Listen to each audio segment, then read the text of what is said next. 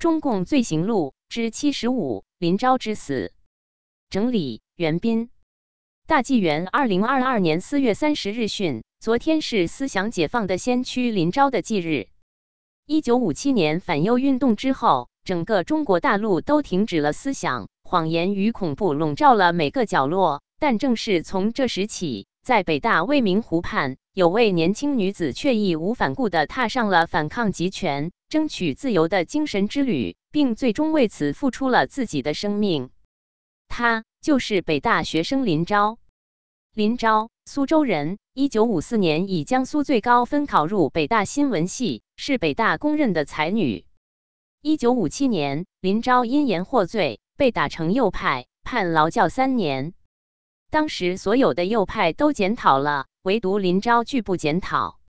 别人对他说：“你把你的观点讲出来。”林昭说：“我有观点，就是人人要平等、自由、和睦、和蔼，不要这样咬人。”如果你们一定要这样干，那你们就干去。像这样的社会有什么好的？当然不好嘛！他就是直截了当的对当时的政治生活表示反对。当时的北大新闻专业负责人罗列连其体弱多病，经常咳血，冒险为之说情。结果林昭侥幸没有发配到西北劳改，而是留在新闻专业资料室接受群众监督改造。一九五八年。北大新闻专业合并到人民大学新闻系，林昭也随之到人大新闻系资料室监督劳动。一九六零年初，经人民大学校长吴玉章批准，林昭回上海养病。是年，中国大地饥荒蔓延，饿殍遍野，在甘肃农村劳改的一批右派学生和个别有良知的地方官员，希望唤醒社会良知。兰州大学历史系右派学生张春元提出创办刊物，传播思想。物理系研究生顾燕、徐成表示赞成。他们与在上海的林昭取得联系，决定合作编辑一种杂志，取名《星火》。张春元等人凑钱买了一部油印机，油印了首期《星火》，其中发表了林昭的一首长诗《普罗米修斯受难的一日》。事实。他们四处搜集各地党政负责人和民主党派负责人名字，试图将当前的形势和我们的任务一文寄给他们，呼吁他们正视恶劣的社会现实和人民的苦难，努力遏制中共的极左政策。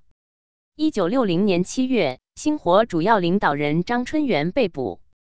一九六零年十月，林昭也因反革命罪名在苏州被捕，囚于上海第一看守所。一九六二年初，林昭以保外就医出狱，回到苏州乔司空巷十五号家中休养。出狱那天，林昭抱着桌子脚不肯回家，对前来迎接的母亲和妹妹说：“他们还要把我抓进来的，放我是多此一举。”一九六二年七月，林昭致信北大校长陆平，呼吁效仿蔡元培校长，主持公益，营救被迫害的学生。一九六二年九月。林昭在苏州与右派分子黄正、朱红等人商量，并起草了中国自由青年战斗同盟的纲领和章程。是月，在上海市淮海中路与无国籍侨民阿诺联系，要求阿诺将“我们是无罪的”给北大校长陆平的信等带到海外发表。一九六二年十二月二十三日，林昭再次被捕。林昭在他称为的红色牢狱中，一共度过了八年。这八年里，在被剥夺了笔和纸的情况下，他用发卡当笔，刺破自己的手指，书写了二十余万字文稿、诗歌。这在人类思想史上乃至人类历史上都是绝无仅有的。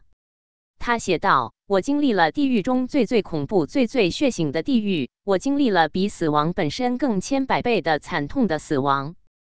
每当想起那惨烈的一九五七年。”我就会痛彻心腹，不由自主的痉挛起来。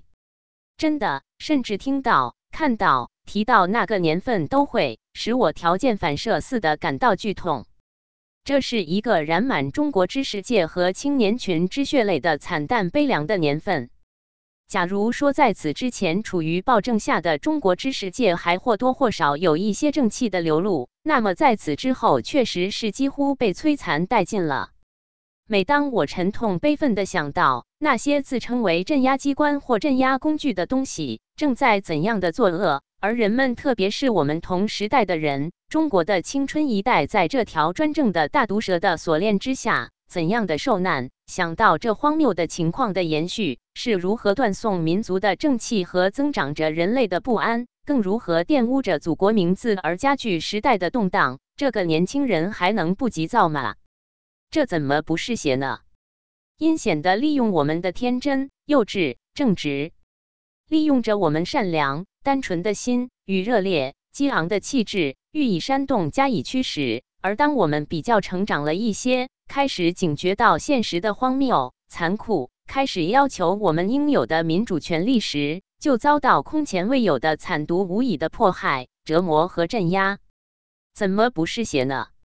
我们的青春、爱情、友谊、学业。事业、抱负、理想、幸福、自由，我们之生活的一切，这人的一切，几乎被摧残殆尽的葬送在这污秽、罪恶、集权制度的恐怖统治之下，这怎么不是邪呢？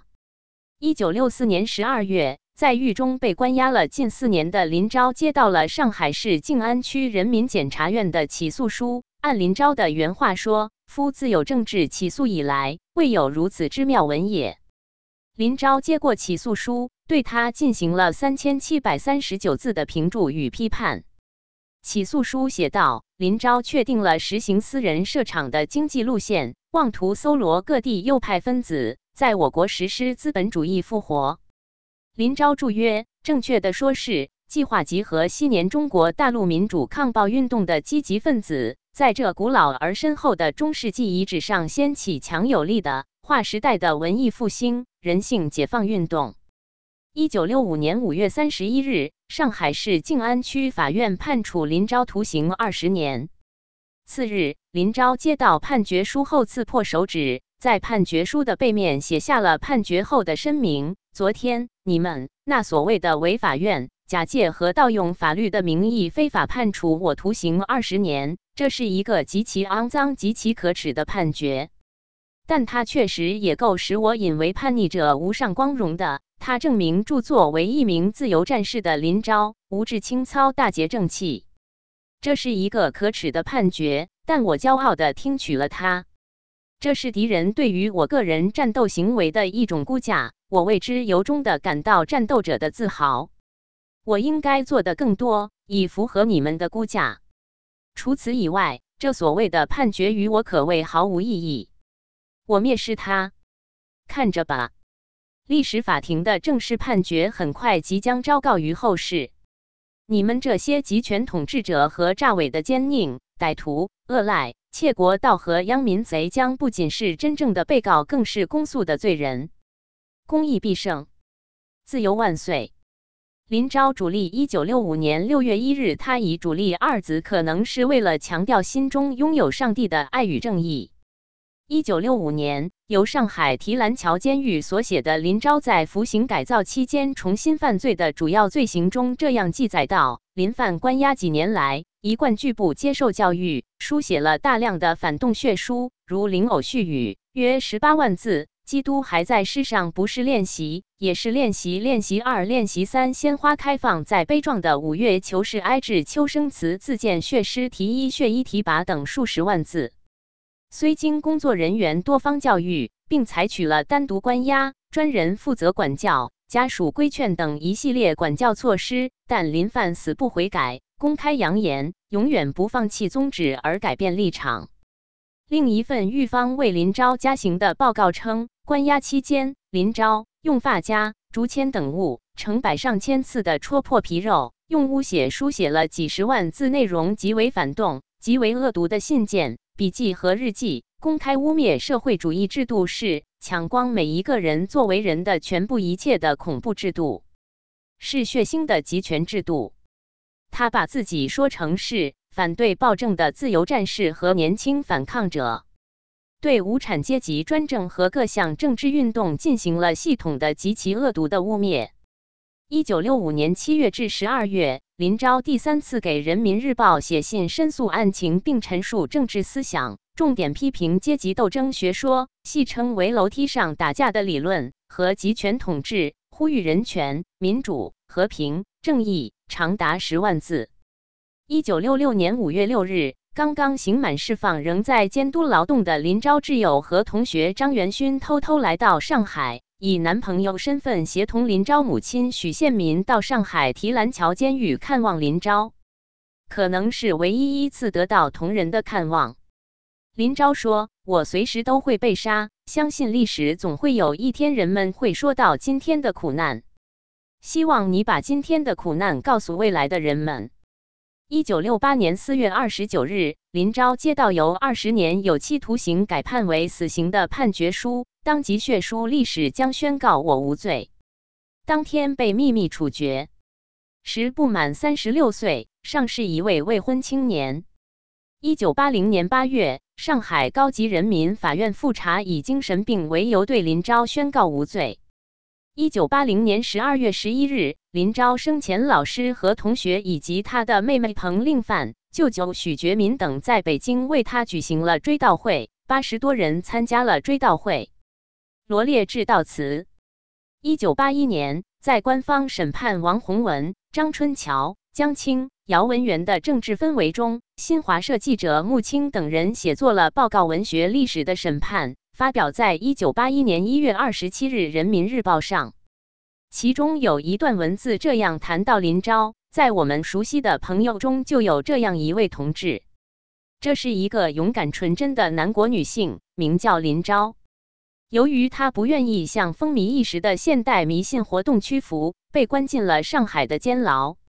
但是他坚持用记日记、写血书等种种形式，表达自己对真理的坚强信念，心甘情愿地带着顽固不化的枷锁，过早地结束了自己年轻的生命。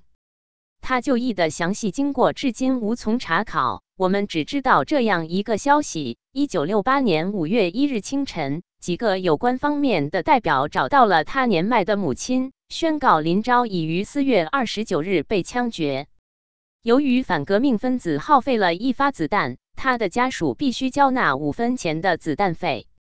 这真是使人毛骨悚然的天下奇闻。在中世纪，被判火刑烧死的犯人无需交付柴火费；在现代资产阶级国家，用电椅处死的犯人也从未交过电费。唯有在临江的法西斯统治下，人们竟要为自己的死刑付费，这不能不说是又一个史无前例的创造发明。一九八一年十二月三十日，上海高级人民法院复判林昭案件，宣布林昭无罪，为林昭平反。责任编辑：高毅。